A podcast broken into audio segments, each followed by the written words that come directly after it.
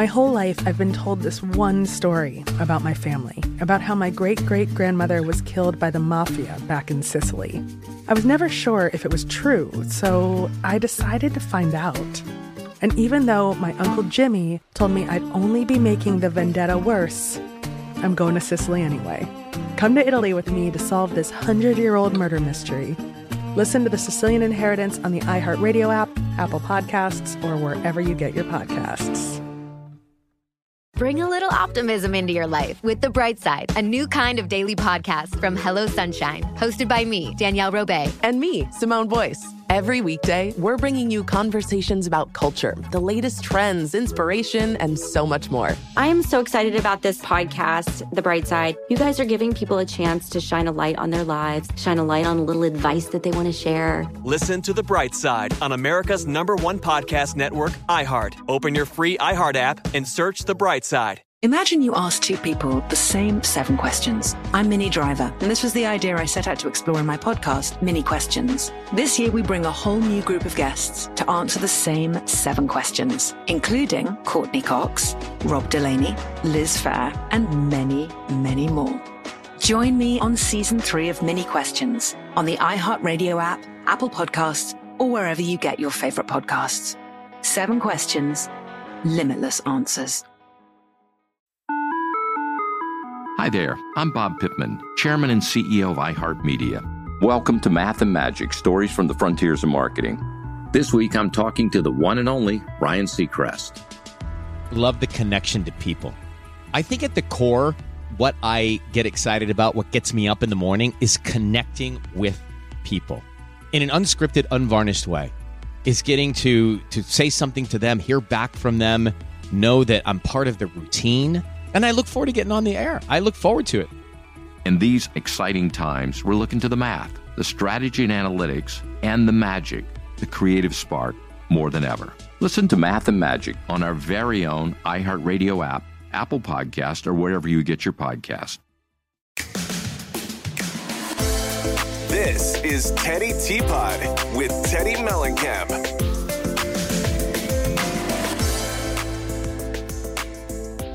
Hi, guys. Welcome to this week's Teddi Teapot, who I am co hosting with Bob Guiney. Most of you who know me at all know that I'm like a crazed Bachelor fan, like from the very beginning. And I couldn't think of sharing all of my personal information with anybody other than you because you were one of uh, my favorites. Thank so many incredible things post Bachelor, but I figured, you know what? I'm so grateful to have you here today because you know you've been through this reality world business back Yeah. and forth, and you know all the and lows of it. Well, thank first of all, thanks for having me. I really appreciate it. I'm excited to be on, and uh, yeah, you know, th- and thanks for watching the show that far back. You were probably still in diapers, so I appreciate it. I don't know how you're able to. No, I. So what year were you on? Was it 1999? No, what? what Oh my God, you actually just made me feel older than I am. No, it was 2003. I was on Trista's season, and then so it was the first Bachelorette, and then they made me the Bachelor. So I was actually the fourth Bachelor, and that was in 2004.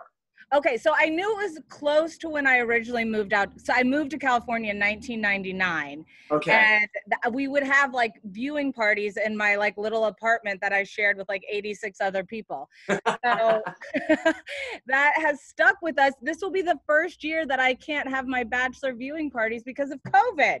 I know, man. COVID thing is just killing so many fun things. You know, I It- it- know. I- It's just not the same on Zoom, but at least this call, it feels the same. It feels like we're sitting in the same room together. It does, and I'm so you know I I uh, I wanted to tell you. So my wife, who you've not met, um, she uh, we just moved um, from Seattle uh, back to the Midwest, and my wife, uh, her best friend, uh, a lady named Cherish, is in Seattle, and so uh, they would watch every episode of Real Housewives, and they are the Teddi and Kyle relationship of their friend.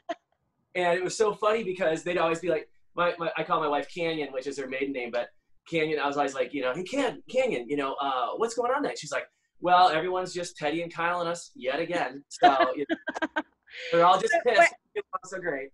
Uh, and so is she the Teddi? She's the Teddi. Yeah, and her friend Cherish is the Kyle. Yeah. Um, is she a little bit type A, controlling? Funny though. Uh, Funny. Great. Yeah, a very fun, loving way. Yes, yes, she is. Actually, when we were getting married, I called her the frugal fiance because she. I was like, you should have your own like pod series and, and call it the frugal fiance. And she's like, what do you mean? I go, well, everything that comes up, you're like, wait a minute, I can go get that at Costco and make it myself. Now that's not a Teddi thing. That's just a, a Canyon thing. But to give you an idea of her type A ness, it Um, comes out a lot of ways. You know what? She's a girl after my own heart, type A till the end, but she's probably a straight shooter, and that's you know why you fell in love with her because exactly why. know, it, it's it's it's a blessing and a curse for us straight shooter type A types. But, yeah. you know, this last yeah, week has been right. such craziness around Oh, here. It- Well, I can only imagine. I mean, you're dealing with. First of all, I said this last night in, in, in passing, but I, I know we have a lot of news to get to today. In particular, uh, what's going on with Housewives and with you, and uh, and I mean, at the end of the day, it's just got to be such a. I would imagine you said a blessing and a curse. I would imagine you're probably feeling a little bit of a blessing and a curse, or a little bit of a, a, relief, but also a little bit of like, you know, what the hell's going on here? I mean, so what is going on? The headlines are out right now about, you know, you, You know, leaving. so the crazy thing, the craziest part about it was, I think it was last Monday. I woke up, I was on the Peloton, and a, my girlfriends started texting me, my non television show girlfriends, and they're like, Right. hey, is everything cool? And I'm like, why? And they're like, well, it's all over the Daily Mail that you're no longer a housewife. And I was like, oh, come on. you Yeah. know, like, The last thing- whatever, you know, like, eh, you know, and then I went on Daily Mail and looked at it. And then I like sent the message to my manager and agent and publicist. And I was like, hey guys, what's up? And like, maybe not three hours later, I get the phone call and they're like, hey. And I'm like, what? And they're like, so um, your contract's not getting renewed as a housewife. And I'm like, you are telling me that it's released to the Daily Mail before me. Oh my God. So that to me, you know, like you have to kind of go through a, a couple different stages, which I'm sure you know. But like the first stage is like your ego, Right. like which we all hate to admit we have one, but it's like, what what is happening? Like, how did this happen? How did I have no idea? But then you start to kind of think about things, and I I started really like. Of course, my heart broke because I was like, "How was I blindsided by this? How did this happen?" And I didn't know. Um, Yeah. but I think for the last couple months, I had been preparing myself because we had like a really busy year last year with our family. Like I got pregnant naturally for the first time. I had was able to tell the kid like I filmed so many amazing things that were never shown on the show that I was like I it should have been the writing on the wall. You know, like okay, all of the all of the like things that make me a likable redeeming human being were not shown on the season. yeah, the power of the is the worst on a reality show. You know. Yeah, you know, and so if you only see a certain part of somebody, it's really hard to connect to them, I think. And I'm not blaming production or Bravo or whatever it is, but I was there to, you know, to do a certain part and that part I did, but if you don't see the other part, it's hard to relate to the person. If you don't see me at work, if you don't see me with my kids, if you don't see me with my husband and you Yeah. just see me arguing, Right. it's Right. it's not and you, I mean, to, to be fair, I mean, I, you were you were a, a decent, like a kind arguer. I, I will say that. Like in the episodes that I've watched, you were never like going for the juggler, which you know you weren't really playing the game, so to speak. I guess in that regard, where it's like scorched earth, and then you know that's how everyone stays getting renewed every year, right? They just don't really have. Uh, they Well, don't really. I, Hey. I think the biggest thing for me was like I always said I was only gonna say things. You know what I can't stand when it comes to like listening to some few past housewives will come forward and they'll be like, "I was forced to do that," or "I was forced to do that." We're not forced to do anything. We're adults. Right. Right. You make your own decisions. But I can say that yes, I made mistakes throughout my time on Housewives, but I also I also did authentically what felt right to me in that moment. And yes, some things I had to apologize for, and some things I still stand true to today. But like, Right. you know, I'm not going to be the type that you're going to worried is like going to punch somebody. Like everything I say comes from the heart, and maybe that's why you know you're not going to see craziness from me because like I'm doing it because it's how I'm feeling, not Right. because what I think you know Jennifer is going to think on blah blah blah watching it back. Sure. No, I get it, and that's if you if you were doing that, that's pretty transparent too. That's what they always say, right? You can see right down the lens. So if you were just putting on an act, everyone would have been pissed about that. They would have been able to pick up on that, and they would have been like, "Oh, she's totally acting this out." So you know, that's I think the people out there that love you know uh, know that you're a very genuine article, and that's something that's important. You know. Thank you. Hey guys, this is Paris Hilton. Trapped in Treatment is back, and this season we're taking on WASP. They held us in dog cages, they starved us, they beat us, they burned us, and subject us to really horrible, uh, cruel, and unusual punishment. After my personal experience at Provo Canyon School, I was shocked to learn that a man named Robert Lichfield, a man who got his start at the school that I went to, would go on to create a multi million dollar empire. He was trying to brand us. So we were going to become the McDonald's of kid treatment. The Worldwide Association of Specialty Programs in Schools. They prey on, you know, a parent's really natural and beautiful love for their children in a really, really, eh, unfortunately, effective way. At this time in my life now, if someone presented this program to me, and not just because I've already experienced it, sham, scam, beware. Listen to season two of Trapped in Treatment on the iHeartRadio app, Apple Podcasts, or wherever you get your podcasts.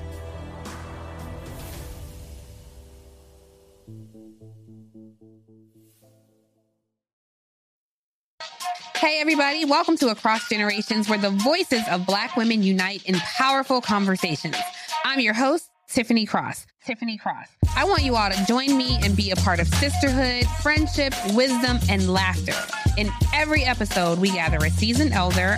But even with a child, there's no such thing as the wrong thing if you love them.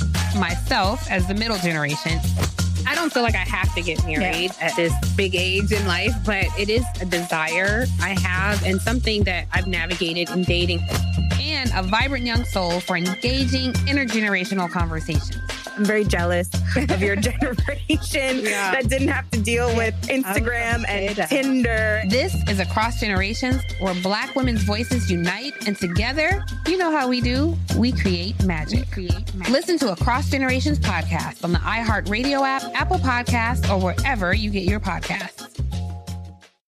Hey, my name's Jay Shetty, and I'm the host of On Purpose I just had a great conversation with Michael B. Jordan, and you can listen to it right now.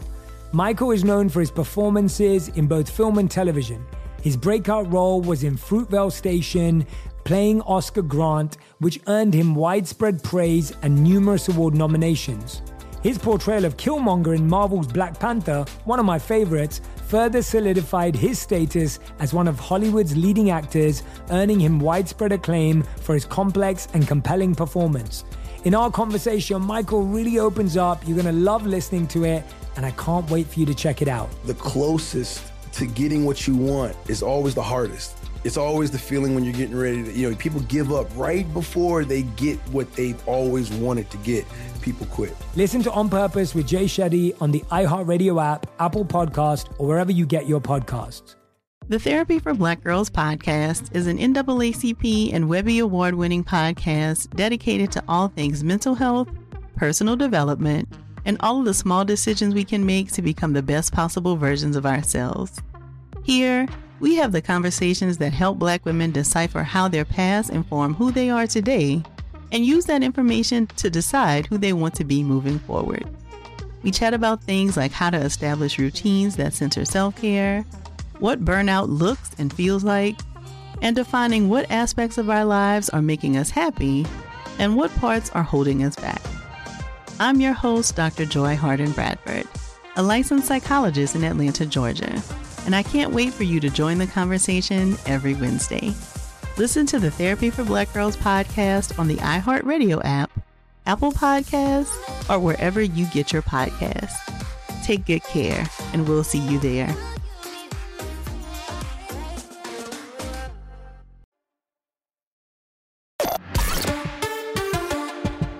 I can imagine being the last to know had to just be so disheartening. I mean, Well, I think, you know, there's also a big part of when something is such a huge part of your life for over three years. And it takes, you know, we're filming five, six days a week with these Yeah. same people. And it's not only just the other women that you film with, it's also the producers, the crew. Like you talk to these people more, almost more than you talk to anybody else in your life. Sure. So I, I remember and I still, and I mean, I text like I'm on a you know a group text with Erika and Kyle and Rinna, and like there are days where I'm like, why do I feel sad today? And they're like, you're gonna feel sad some days, like, and then the next day you're not gonna feel sad, and then you're gonna feel sad, you know, like because it's Sure. it's a habit, it's something that's created in your life, and like it really does feel like a, a breakup because Yeah. like there are certain producers that I would talk to you know like i joke with i joked with one of them i was like you're like my my second husband or like you're like my sister wife. Like we talk so much Yeah. that you know it, it's always going to be different. Even if i came back as a friend of or whatever happens like my life will forever be different. But in that same token i feel like when i was all all in on housewives i was Yeah. unable to do some things that i know i need to do in the rest of my life because Sure. the negativity and the Yeah. positivity all of those things consumes you Oh yeah, for sure. Well, you know, you mentioned a, a friend of. I mean, would you would you consider that? Like, if they came to you and said, "Hey, we'd like you to come back and, you know, be kind of like a side a side player type of thing." you know i think there's different types of friend devs i think if if it came down to a situation where like it was to support one of my friends at an event that i you know i want to be there for and i care about you know what if it makes sense then i you know i'll never say never but i wouldn't want to be in a situation just to like throw drama you know like yeah, yeah. I- so I never say never because I just don't know the circumstance. And some of these women I really love and care about. Yeah, well, that's what I was thinking. I mean, you just mentioned like Rinna and and Erika. I mean, and obviously Kyle. I mean, those are real friends of yours now. Like you guys have become. And I mean, I've I've met Rinna years ago. I've always loved her. You know, she's she's a wild card, but she's funny and crazy. But were there anyone else? Was there anyone else on the show that you feel like you walk away with a genuine friendship that will last? You know, while you're not on the show. You know, I reached out uh, to Dorit um, because Dorit and I have had some extreme highs and lows on the show. And I don't know if that's because the extra, you know, just that extra pressure of like wanting to get your point across or whatever it may be. But I texted her as soon as I found out and just said, Hey, I just wanted to let you know, like, we've had good times and bad times on the show, but I wanted to let you know they're not renewing me as a housewife. And I just want to wish you the best. Like, regardless of, I, I think that Dorit has a good heart. And Yeah. our kids loved playing together. So I reached out to her. And then, like, Sutton and I have messaged back and forth. But, like, I, you know, I think that time will tell. Yeah. And I think it's crazy to put too much expectation on yourself or on other people because also what starts to happen is you don't want the others to feel like like they can't share things with you or they need to share things with you because this is a situation out of our control completely. Right. Right. But what I about think- you? Oh, Have go ahead. Have you heard from Andy at all? I did hear from Andy, and you know what? Andy did something like I think it was on his podcast or on his Sirius um, channel where he said that my post was the most like authentic departure post he had ever seen because I was just straight. For, you know, every housewife I think prior always says, you know, it was a mutual decision Right. that Right. we had to not go. and you know, the biggest thing for me, I was like, I'm not going to say that. Yeah. I, I, I'm not going to say that. I'm not going to do that because it's not true. And if anything, I'd rather be honest. And then I got some heat because people are like, why did you turn off your commenting? Like, why did you turn your commenting off on that post? If you're going to be so authentic and be so honest, why are you turning off your commenting? And the truth is, sometimes you're okay. Uh, you're in a good mental state to take heat and to Yeah. take the abuse or to take trolls or to take people coming at your family. That wasn't the day for me. No, and that's your choice to make too. You know, I I, I think about that. Like I was, I was wondering because I mean, I used to when I was the bachelor. I remember I'd have like 500 nice things said about me and two bad things, and those two bad things would stick in my mind for like a month. You know, and I would second guess everything, and it was like these people don't realize you're a human being. You know, and so when you're going through something like that, I would imagine turning the comments off. You're like, look, I'm gonna be genuine and authentic, but gonna take it. I'm gonna take today off. You know, which I totally like, get. for me i wanted to i felt really good about the way that i shared it it wa- like i'm gonna be honest i had day i think that was the second or third day after i found out i was going in waves of crying and then laughing and then crying Yeah. like i was i didn't know how to reconcile my emotions but i knew i had to be honest and i wanted to come forward and tell the truth because it was almost generating more hate by the speculation Right. Yeah. and I know they normally prefer to wait and do a big announcement at the end, but I was like, I for me, I need I need to say it because I I need to like put a stop to people speculating, and I just want to kind of put it out there. But I also didn't want my emotions about you know maybe grieving that the show's over or being excited for what's to come to be Yeah. affected by somebody else's opinions of me. Right. Yeah. And there's going to be, you know, the hardest part about that is a lot of those people are fans and love you and support you. And then you'll have a few people who they don't dislike you. They just like to stir up the sauce, you know, so for a reaction and they don't realize how it can really mess with you a little bit, you know? you know and i think it just all comes with time i mean when i first came to california when i was 17 years old i had these like big dreams you know like i was like okay i want to be an actor i want to be a singer and i remember my first big rejection was the end for me and i didn't do anything uh, in regards to that world again for like 15 years Yeah. because like Yeah. I, I i i didn't want to hear it. it it hurt me too much and i didn't want to go back to that 17 year old girl like i've done so much work on myself to to grow and feel comfortable in my own skin and know who i am and sometimes we revert back to old patterns when like things happen to us that are out of our control and i just Sure. I, I don't want to do this it's not fair to me it's not fair to my kids Right.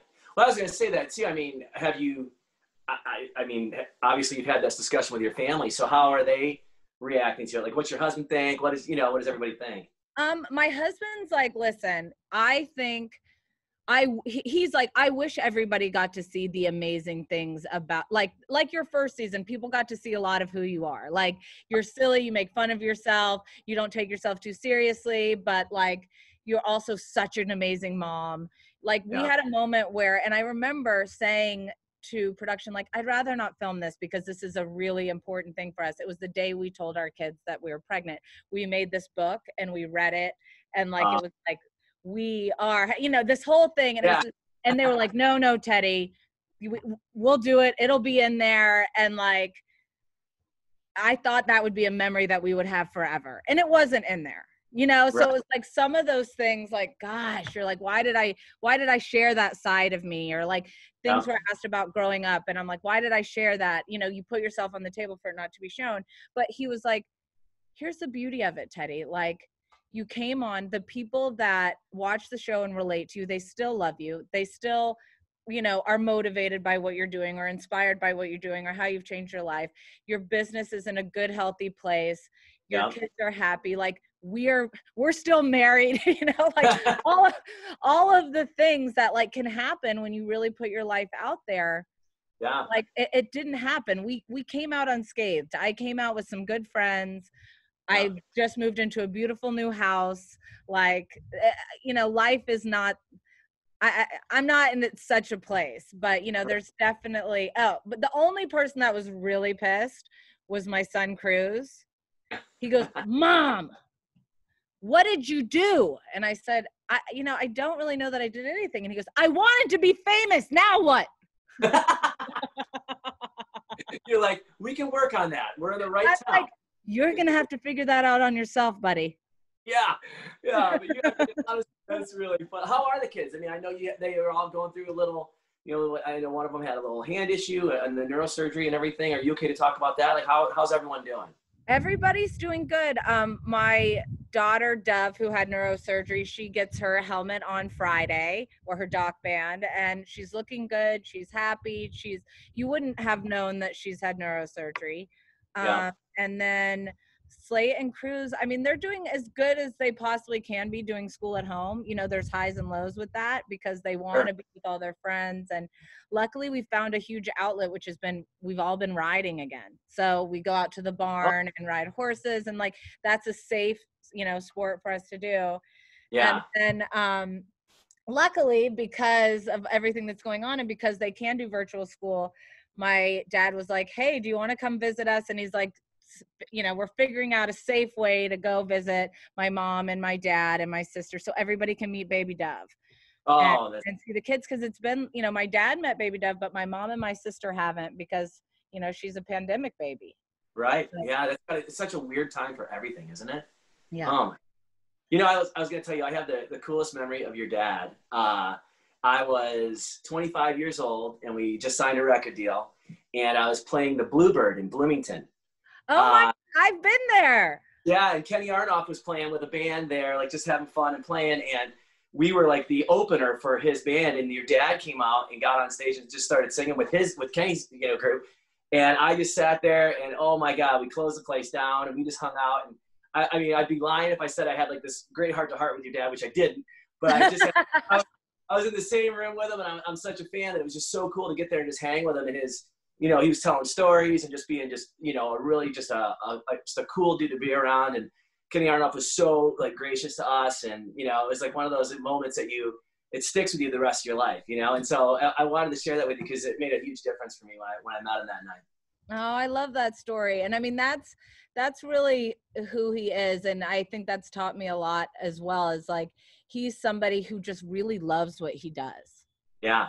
And he Yeah. does it for him and for you know like he creates music that he loves, that he cares about. He paints because it's something he loves doing and I think that that's been a big lesson for me in in regards to doing the show and also having all in and also having my kids like the Yeah. importance has got to remain on what do I love doing? Right. what do I wake up in the morning and crave doing? And that's helping people. Sure. And that's working on myself. That's making sure that my family is taking care of themselves and having fun and we are doing things together and that I'm present. And, you know, like truthfully, like my dad was like, listen, Teddi, when one door closes, another opens as long as you keep showing up for yourself every day. And that's the truth. Like I have had paparazzi stalking me every day since this happened. They've got some real flattering shots, let me tell you. But like they stalk me on my runs because I think they're waiting for me to like be having this crying breakdown. Right. And I'm like, you know what? I might have them sometimes, but it's not going to be outside on my run. All right. Yeah. Like, yeah. You're mentally prepared step out the front door. You know I'm like, I, you guys, it's not going to happen here. I do that in the bathtub when no one's watching. With a with a giant magnum of wine. Yeah. with my huge Aperol spritz and music, pretending I'm having self care. Yeah, that's right. That's right. we, you know, accountability is your thing, so it's important that you're accountable for how much wine you're drinking on a, on one of those nights too. You gotta, you know, keep your I numbers up. know. I- I'm I'm definitely accountable the next morning. Well, I think it's true too. It's like you know, the adversity happens. eh. I mean, 2020's been a garbage year for so. I mean, for all of us, so many people, have, you know, with COVID and everything, and it's been just awful. The debates were awful. If anybody watched it, you know, Oh it's like it's like you know, there's no there's no sense of calm and so much change happening. So it's like, you know, of course this happened this year. I mean, it just of all the times this would happen, of course it happened this year. But it does give you a chance to to really take the notoriety and the and the the the you know the name recognition and everything you got from the show and turn it into something great. I mean, I know it's I know it's quick, but have you already started kind of thinking about next steps, or are you just sort of sitting back and looking at? You know, I think the biggest thing has been my my biggest focus has been like, all right, I'm really leaning in to, and I leaning in is such an overused word. I need to like stop. it. But I like leaning in, but I've really been focusing on like the morale of all of my employees and Yeah. focusing on my clients and the things that I I did prior to Housewives. right Yeah. because you know when i w- when i'm filming housewives i can only keep on so many personal clients myself so now i'm starting to grow that number again i'm starting to also go back to the things that i love that have nothing to do with the television show like Right. going out to the barn riding horses like Yeah. making time to talk to the people in my life that are really important that i do love you know Yeah. that like you, when you're busy and then they're like rush how you doing you know like even my sister like rush conversations where Yeah. like she's one of my very best friends i love her so much like i need to take that time to you know invest in those relationships that maybe i haven't been putting enough effort into. And also like watching the show back there are some things that i've learned you know about myself that i want to work on. And like i i'm glad that i you know was able to watch this season back and go okay you know this was an ideal this was an ideal. And then also remember the good parts but then go okay in the future yes teddy you can still be straightforward. Yes you can say what's on your heart. Maybe your tone could been a little different. Maybe you could you know like That's the type A, the type A part of you. Like my my version of Teddi here at home, I'm always like, it's not what you say, it's how you say it. Uh, I say it to my wife all the time. I'm like, you sound mad. She's like, it's just my voice, you know. But like I, you know, sometimes my intensity level is a little high, you know. So, and la- the season before that, I had learned like, gosh, I'm really nagging my husband a lot, you know, like or whatever it may be. So, just able to kind of take those things and say like, all right, I can grow and learn from this, and the friendships that matter from the show will continue on. yeah, that doesn't end just because a contract ends, you know. And to that point, like, I mean, you, you said you reached out to Dorit. I mean, what what did Kyle say? Like, I mean, I know you guys are so close. What, how did she react? I mean, I think there's always this moment, there's this thing that like we always kind of everybody knows that like sometime after the reunion is when you get your pickup letters. Right, right. So everybody just it's like that unknown thing that you don't really speak about. Yeah. That morning I got the text about the Daily Mail. I texted her and I was just like, uh-oh. And Yeah. she was like, no. And I was like, yeah, I think I think this is a yes. and she was like, no. You know, Oh. and, and then uh, once she found out, it's like it all happens for a reason. Like we love you. I can't imagine doing this without you. We love you. Like, but I I might even get emotional, so cheesy, but like Oh, that being able to create such an amazing friendship through a reality television show Yeah. is really unheard of and my you know i never would have thought like when people are like are reality television shows fake like i Right. never in my deepest like thoughts of doing housewives would have been gosh i'm probably going to find one of my very best friends doing this show Yeah, you wouldn't have guessed that in a million years. Yeah. like and she has been a friend that's connected with my friends like we have integrated into each other's lives outside of the show and it, it- it really is incredible that you can really form that strong of a relationship with cameras on you It's amazing, isn't it? I mean, it, it's sooner or later, forget the cameras are there, right? And you're just being yourself, which I think is why people love you so much. But I think about that with Kyle too. Like, I mean, I, you know, I watched the show as much as I could, and I would always, I always like be to my wife. I'd always be like, "Oh, you're watching that show again," and then I'd be like, "I can't believe Dorit said." I would know everyone, and uh, he makes fun of me for that. But I would say you brought out a different side of Kyle too. You know, like I mean, uh, there's a, a side of Kyle that I think seemed a lot more relatable this past season. In that, you know, she let her guard down a little bit. She's always kind of been, you know, battling out in the past with Vanderpump, you know, for the queen bee type of situation. And I think she's just you brought out a side of her that I think viewers really needed to see too, like a little more of a human side, you know. well i i think we really trust one another and it was a true authentic friendship and i think that any show whenever you're you know watching a show you can feel that and you can see that Yeah. and that's why i think at the beginning of the season all the women were like what's going on what is this what is it and we're like this is called an authentic friendship Yeah. I know you guys don't have many of these. No, I'm just kidding. I'm sure they do.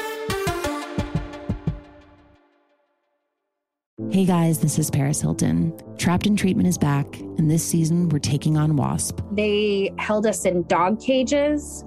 They starved us. They beat us. They burned us and subject us to really horrible, uh, cruel, and unusual punishment.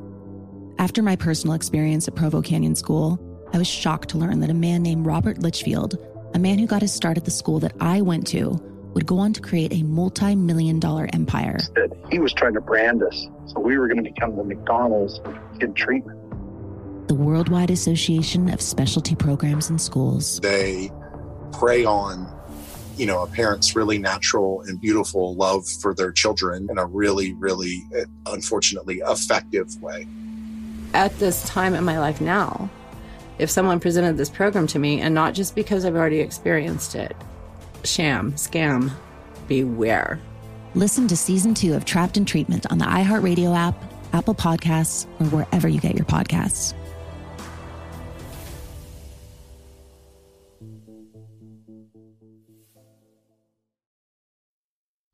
Hey, everybody, welcome to Across Generations, where the voices of Black women unite in powerful conversations.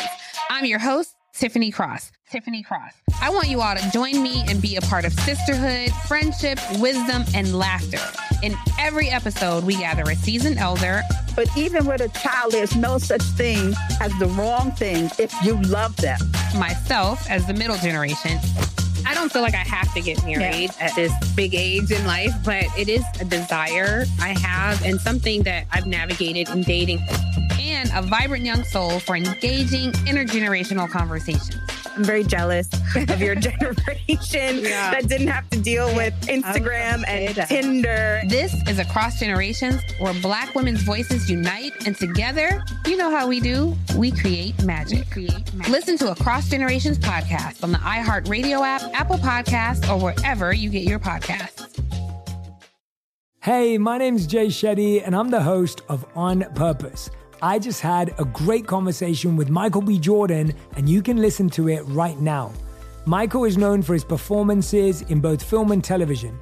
His breakout role was in Fruitvale Station, playing Oscar Grant, which earned him widespread praise and numerous award nominations. His portrayal of Killmonger in Marvel's Black Panther, one of my favorites, further solidified his status as one of Hollywood's leading actors, earning him widespread acclaim for his complex and compelling performance. In our conversation, Michael really opens up. You're going to love listening to it, and I can't wait for you to check it out. The closest to getting what you want is always the hardest it's always the feeling when you're getting ready to, you know, people give up right before they get what they've always wanted to get. People quit. Listen to On Purpose with Jay Shetty on the iHeartRadio app, Apple Podcast, or wherever you get your podcasts. The Therapy for Black Girls podcast is an NAACP and Webby Award winning podcast dedicated to all things mental health, personal development, and all of the small decisions we can make to become the best possible versions of ourselves.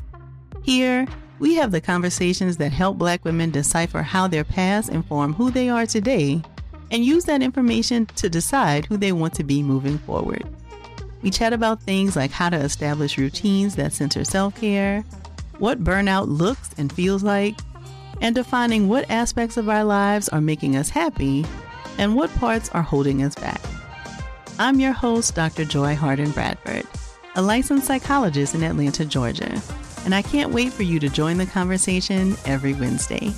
Listen to the Therapy for Black Girls podcast on the iHeartRadio app, Apple Podcasts, or wherever you get your podcasts. Take good care, and we'll see you there.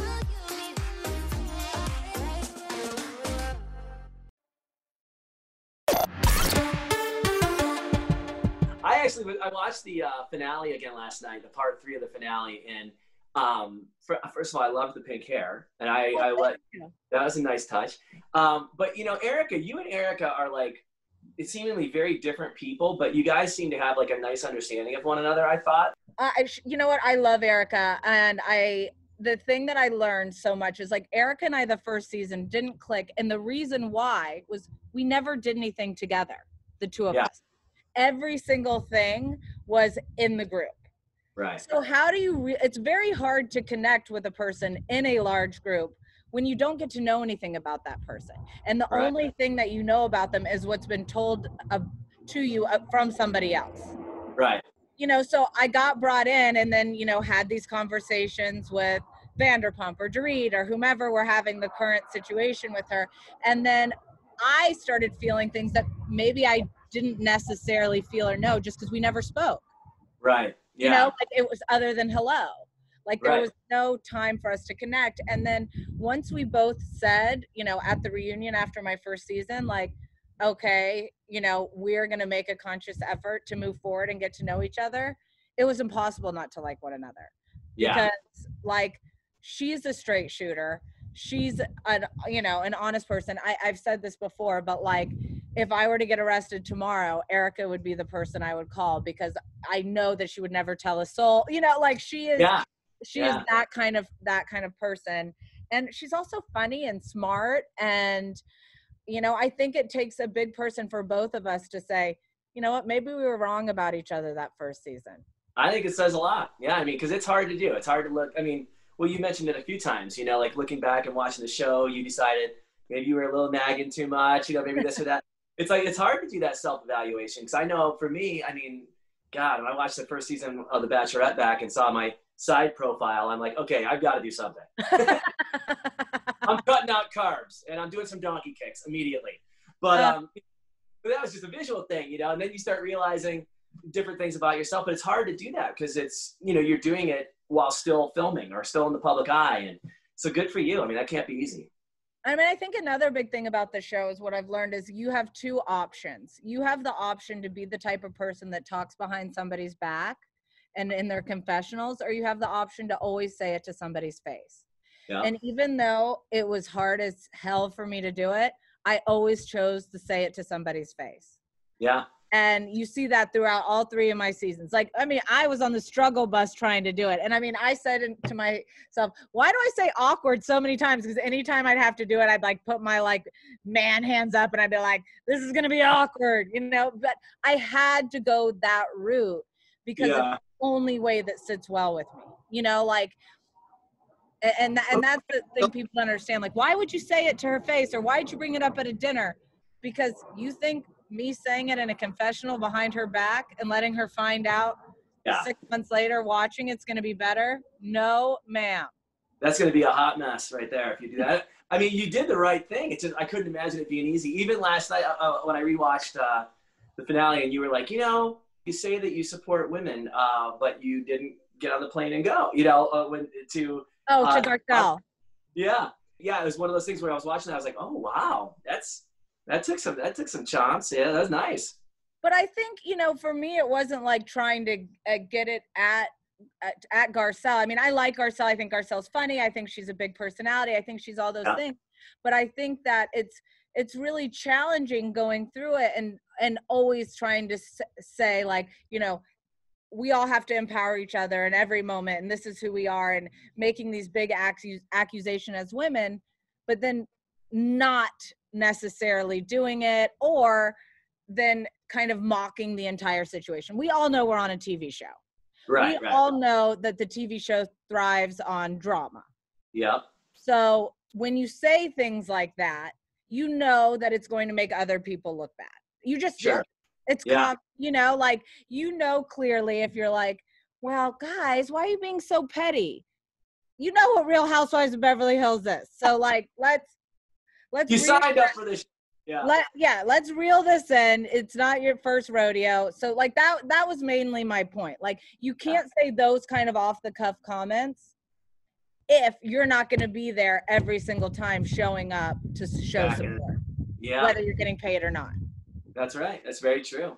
I mean, that's another thing too. I mean, you come through this whole situation. Obviously, a bunch of women. You almost become like a sisterhood, and there's certain friendships you have that you're going to take away from it. But are there certain people that you're almost thankful that you aren't going to have to see again? I mean, is it? I, mean, I'm sure you'll still see them. You'll still be in certain circles, but are there certain people that you're glad you're not going to have to, you know, sit at dinner with every night? You know what I'm really excited not to be a part of? Twitter. Oh yeah. Twitter. very- Like I want you to hold me accountable to this. Okay. So. I'm gonna Got I'm it. putting it out there to all my Tea Pot listeners and to you. I don't want to be the ex-housewife that is tweeting on the show years after I have been on the show about other people's problems. Right. I never want to be that person. I never want to be the person shading somebody years after. Like, it has been something that has been crazy to me. Like, Camille Grammer makes it her sole mission in life to try to put me down on Twitter. And I'm Yeah. like, how does this even involve you? And what do you care? Like, I just don't, I, that is my biggest goal. Like, if I'm involved in something, if I do come back as a friend and it's something I'm involved in, okay, that's fine. But if I am not on that show, I better not be commenting on Twitter. Yeah, live tweeting. Yeah. like absolutely not. And especially if it's not and you know, and trying to be funny and when trying to be mean. Yeah. You know, I just that's don't want, I don't want to become that. I don't want to be bitter. I don't want to be angry. I don't want to go after people that are on a show that I was once on. Like I just that negativity I am I really want to be done with. Yeah, I think that's a smart move. And I don't, I mean, at the end of the day, it's like you don't strike me as the type of person who's going to be, you know, sitting there and like watching every episode and trying to figure out mean tweets. You know, like you no, I may send a text to my girlfriends that are on the show and be like, "Whoa, hot mess express," or like, "You were really drunk," or "This really happened," you know, whatever happened. I may heckle them to their faces, Right. but I really, I, I think there's, and I, I don't want Housewives to be something that defines me forever, where I feel the need to justify things ten years later. Yeah, yeah, that's Oh, that's brilliant. Yeah, it's a it's a launching pad, right? I mean, it's a great opportunity for you to get out there, and then obviously with all the other things you have going on in your life, it's it's it's not a bad thing that people know you as someone who is a straight shooter, who is going to lay their heart out there on the line, and and not be. I, I that was a big thing for me when I was the Bachelor guy too, or, or on the Bachelorette rather, I should say, before the Bachelor. But I didn't want to be the guy in the ITMs, those in the moment things with producers where I was like trashing the other guys.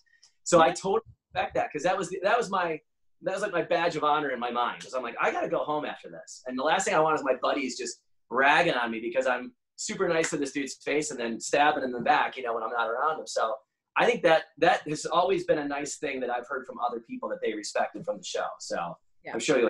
I, I I totally feel that, and something that my um, babysitter said to me, you know, after I found out about getting let go from the show, which I had totally kind of forgotten about. You know how you almost like black out the negatives when something happens, like you're like, oh, I, I don't remember this side. I said, oh, I was like, gosh, you know, like I just can't believe this happened, blah blah blah. And she goes, Teddi, I'm just so grateful this happened for you. And I said, why? And she goes, I remember so many nights throughout these last three years where you'd come home later than you wanted to come home or whatever happened, and you'd be crying.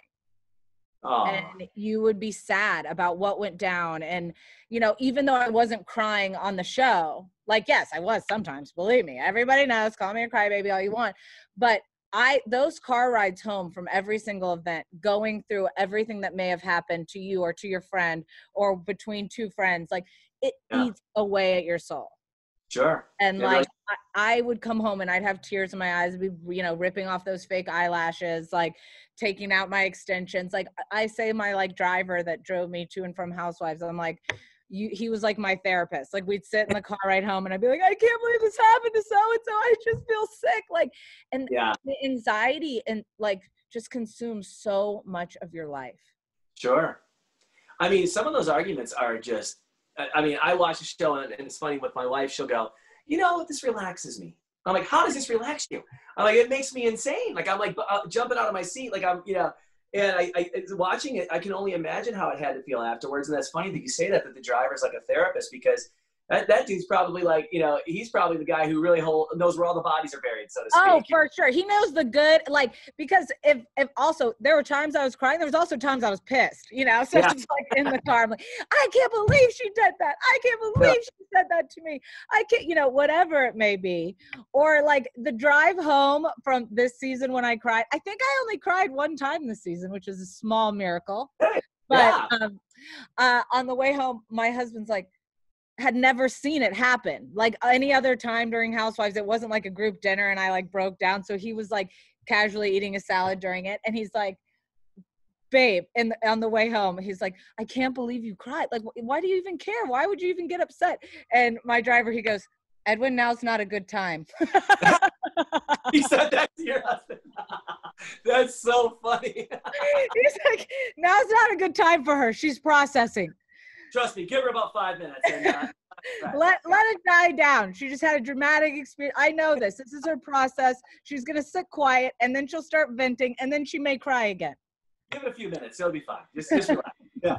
Yeah, it's funny. I remind myself all the time of like the things I'm supposed to do when my wife's mad at me, and I'm like, okay, I probably should just step away, let her process, and then come back in. So yeah, it's got to be hard when you're in those like pressure cooker moments. You know, it was funny too. Like I, I this is totally off topic, but it's I've never seen anyone do it on any of the shows before until Denise, but where like she I think she just assumed that if she said certain things and and that they wouldn't air it because it didn't seem like a TV show. Like when she would tell her husband like, "Hey, stop, you know, stop saying stop saying anything. Cameras on." You know, and the fact that they would leave that in, I thought was kind of shrewd by Bravo, like a smart move by the producers. Well, you this know? is the first year they broke the fourth wall in general, but it was because she kept breaking the fourth wall. So normally that's not happening. Like we all know we're on camera. We don't need to like remind ourselves. Like Yeah. so I I think that's partially why, but also like even in the interviews, they showed like production talking to us, asking interview questions, and then us thinking about the answer. You know, like all of that. I actually thought it was good that they did that because I think sometimes it's hard to understand where we're coming from. Or like you saw a producer talking to Garcelle at the car one time, like they're just opening it up because oftentimes, you know, you are watching the show and you're like, how did that come up? You know, like how does this happen? And it's so many things stem from fourth wall stuff. Right. Yeah. You know, like, and for those of you guys who don't know what fourth wall means, because I had no idea what fourth wall meant, meant my first season when everyone's like, oh, that's for, you know, you can't break the fourth wall or whatever it was.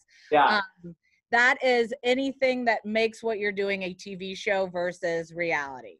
Right. So They're giving you the off yeah, so when Denise would say bravo, bravo, effing bravo, she was trying to break the fourth wall, which would mean that production stops what they're doing and then redoes the scene.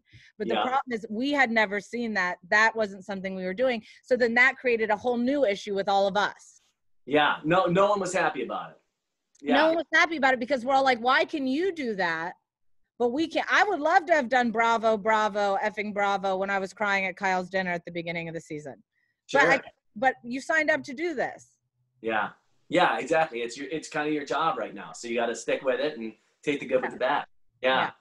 Yeah. that's interesting. I, I was wondering about that because I mean I was thinking that to myself like I, we would do those ITMs where we would sit there and you know and I'm not sure if this is how it works with the producers on on the, on the Housewives but they would basically we would use what they would say to us in a question and we would repeat it back on camera to kind of give the context of what we were doing. So for example, like if I was just on a group date, they'd say, "Today I want a group date with Debbie, Brenda, and Rhonda," and I'd be like, "Today I want a group date with Debbie," you know. And that's why I say the word "amazing" so much on The Bachelor because the producers are like, "Today, today was just amazing. I went on this great group date," and that's how I would start my sentence. You know, did did that ever play into those ITMs that you would have on the show? Ugh, the only time it happened was my first season when I I had I was upset about the situation with Erika that she wasn't agreeing with me like even though she had already agreed with me. And I was venting to a producer and we had both like I, I think the word the pretend amnesia comment I don't know that that came from my own like I know that that was said in our venting back and forth. I just Yeah. don't know I came up with it. Because I'm like did I I'm like I don't know that I've ever thought like granted I think maybe we were just like I was like I can't believe she said that. I remember this happening and we were walking up the stairs and I had the memory and they showed the memory later that it did happen. But uh, but I think the producer may have been like I know it was like pretend amnesia. And then I remember 3 days later sitting down and being like pretend amnesia and then I was like damn it. Why did I say that? You know like but it it wasn't ever Teddi, you should say this. It's just you're talking to another human being. It's like if you hang out with somebody for a long time and they say the word y'all, all of a sudden you start saying y'all. It's not Yeah. it's sublimin, subliminally happening Yeah. You know, you're being told to do something. Right. Not forcing the words down their mouth, but it's just out there in the atmosphere and it's just in your head, you know? Yeah. You hear. No, even even my you know, I got so much heat about talking with my hands, which you can see I do 24/7. I can't help it. My dad does it and then my mom does it. She's Italian, like this is who we are. But come so I, it I got so much heat about it that I tried for like a couple of episodes, couple confessionals to sit on my hands. Like I was like, okay, I'm going to not use my hands in confessionals. This is my new thing. And I got a call and said, Teddi, I don't know what you've changed in your confessionals, but you're like a zombie up there. You need Up your hands. because I couldn't, I don't know how to talk without my hands. So it's like if you Yeah. ever try to do, change who you are, it just doesn't resonate. Doesn't. You can't do it. No, I totally agree. Well, I think it's going to be huge for you. I think it's exciting. I know it, you know, at, the beginning, like you said, it had to suck the way it felt. And I think you're being so honest about it that it's going to really let people see, you know, why they fell in love with you in the first place. And so ultimately that's kind of the big, the big takeaway for me, you know, just getting to talk to you today on this. And I mean, I guess like what, what is, I know you said what's next is like, you're going to focus on your business, focus on your family, focus on that. Are you going to take any time just to, for yourself and just kind of peel back and, I, you, know. you know, I think I kind of already have been. I think from the, I let myself fully feel like mourn the first couple of days. And then now for me, what makes me feel best is routine. Like, right. I know it's working for my family. I know like we get up, we have our morning breakfast, you know, we have that like we put on music and then like I go for a walk or a run and like I have to keep doing me and I know the ideas will keep coming. I know that the next steps will keep coming and I know if I have a bad day, it will pass. Right. And like yeah. that's that's how you have to be. If if you pretend that every day you're going to wake up and feel happy or feel the same exact way you feel felt yesterday, you're going to do damage. Yeah, well, especially during this time in everybody's life, there's like it's tough to wake up and even just put a smile on your face. So it's like to to go through something like this on top of all this other BS and come out with a positive mental attitude. And especially because there's so many unhappy people on Instagram, on social media right now that are doing everything they can to try to, you know, hurt others. You know, I just yeah. keep trying to remember like that's not who I want to be. Right. Yeah. That's going to be my focus. And I think if we do that, then we're all going to get through this. We're all in this together. And you know what? Good things are ahead. I can feel it. I can feel it too. Well, I uh, love you today. Thanks for taking time with me and for letting me come on your show and hang out. Uh, well, thank you so much. I hope to talk to you soon. And please tell your wife I said hello. And anytime she comes to LA and wants to hit, hit up Home Goods or Costco, I'm her gal. Those are her two favorite spots. So I know she would. well, thanks, Patty. I love talking to you, man. Have a great rest of your day. Tell your family I said hello, and uh, hopefully we'll get to hang out in LA sometime soon. Sounds good. Bye. Bye. Thanks for listening. Subscribe to Teddi Teapot on iHeartRadio or wherever you listen to podcasts.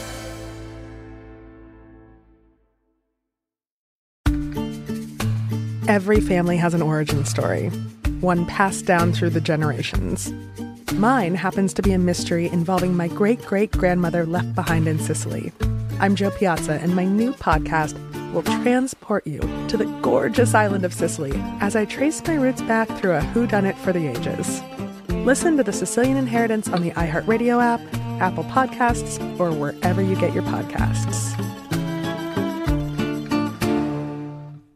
Bring a little optimism into your life with The Bright Side, a new kind of daily podcast from Hello Sunshine, hosted by me, Danielle Robay, and me, Simone Boyce. Every weekday, we're bringing you conversations about culture, the latest trends, inspiration, and so much more. I am so excited about this podcast, The Bright Side. You guys are giving people a chance to shine a light on their lives, shine a light on a little advice that they want to share. Listen to The Bright Side on America's number one podcast network, iHeart. Open your free iHeart app and search The Bright Imagine you ask two people the same seven questions. I'm Minnie Driver, and this was the idea I set out to explore in my podcast, Minnie Questions. This year, we bring a whole new group of guests to answer the same seven questions, including Courteney Cox, Rob Delaney, Liz Phair, and many, many more.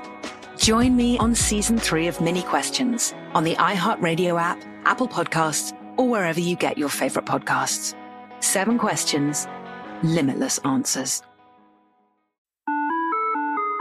Hi there, I'm Bob Pittman, Chairman and CEO of iHeartMedia. Welcome to Math and Magic Stories from the Frontiers of Marketing. This week I'm talking to the one and only Ryan Seacrest. Love the connection to people. I think at the core, what I get excited about, what gets me up in the morning, is connecting with people in an unscripted, unvarnished way. Is getting to to say something to them, hear back from them, know that I'm part of the routine and I look forward to getting on the air. I look forward to it.